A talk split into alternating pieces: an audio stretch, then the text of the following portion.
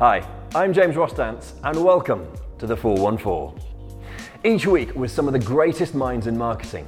And joining me today is a woman who's currently one of the most influential people in the country on social media influencing. And it's my pleasure to introduce Emilie Quinn. So, Emilie, how do you like to explain in a concise fashion what is influencer marketing? So, influencer marketing, simply put, is the act of promoting or selling goods or services through people or influencers who have the capacity to have an effect on their audience's behaviour.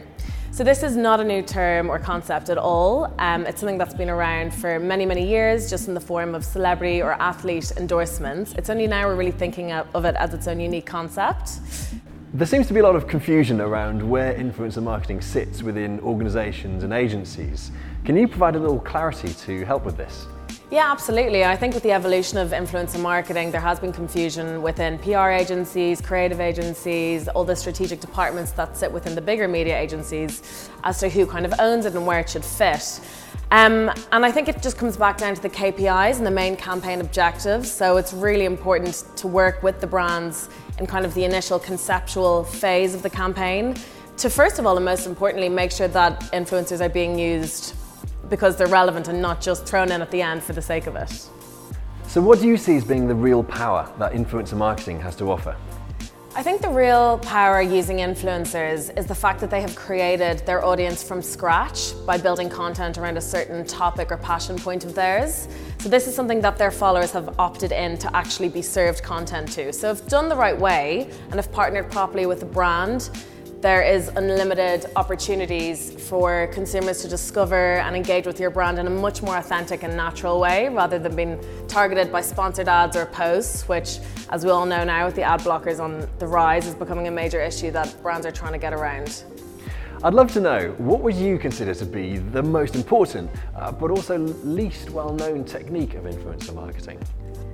I think one of the most important um, techniques and something that we can still see a lot of brands and agencies getting wrong still is it, making sure that the influencers that you use are relevant for the brand. So making sure simple things like they actually like the product and they genuinely would use it because this comes across in a very authentic way when they create the content with it. Um, another massive point for us is that the audiences between the brands and the influencers are aligned. An audience may or an influencer may have many different types of of passion points and things that they create content around, but if that's not aligned with what the actual product and the key story and theme of the campaign, then ultimately the campaign won't work. In your experience, what are the secrets to success in all of this? The million dollar question. Um, it is very hard to pin it down to just one thing, and ultimately, it really comes back to what you're trying to achieve and what the main campaign objectives or KPIs are. Something I have noticed and something I think absolutely is necessary when working with influencers is to remember that you've chosen them for a reason. You've chosen them because of the audience that they've built from scratch, you've chosen them because of the content that they create. So, giving them that trust and giving them that creative freedom and control. Obviously, a brand's going to want input into that, and they're going to want to make sure that the brand is perceived in a certain way. Um, but ultimately, I think living the creative control over to the influencers and just trusting them that they know how to do this best, it will come across the most authentic. Emilie, thank you so much for joining us. It's been a pleasure. Thank you very much.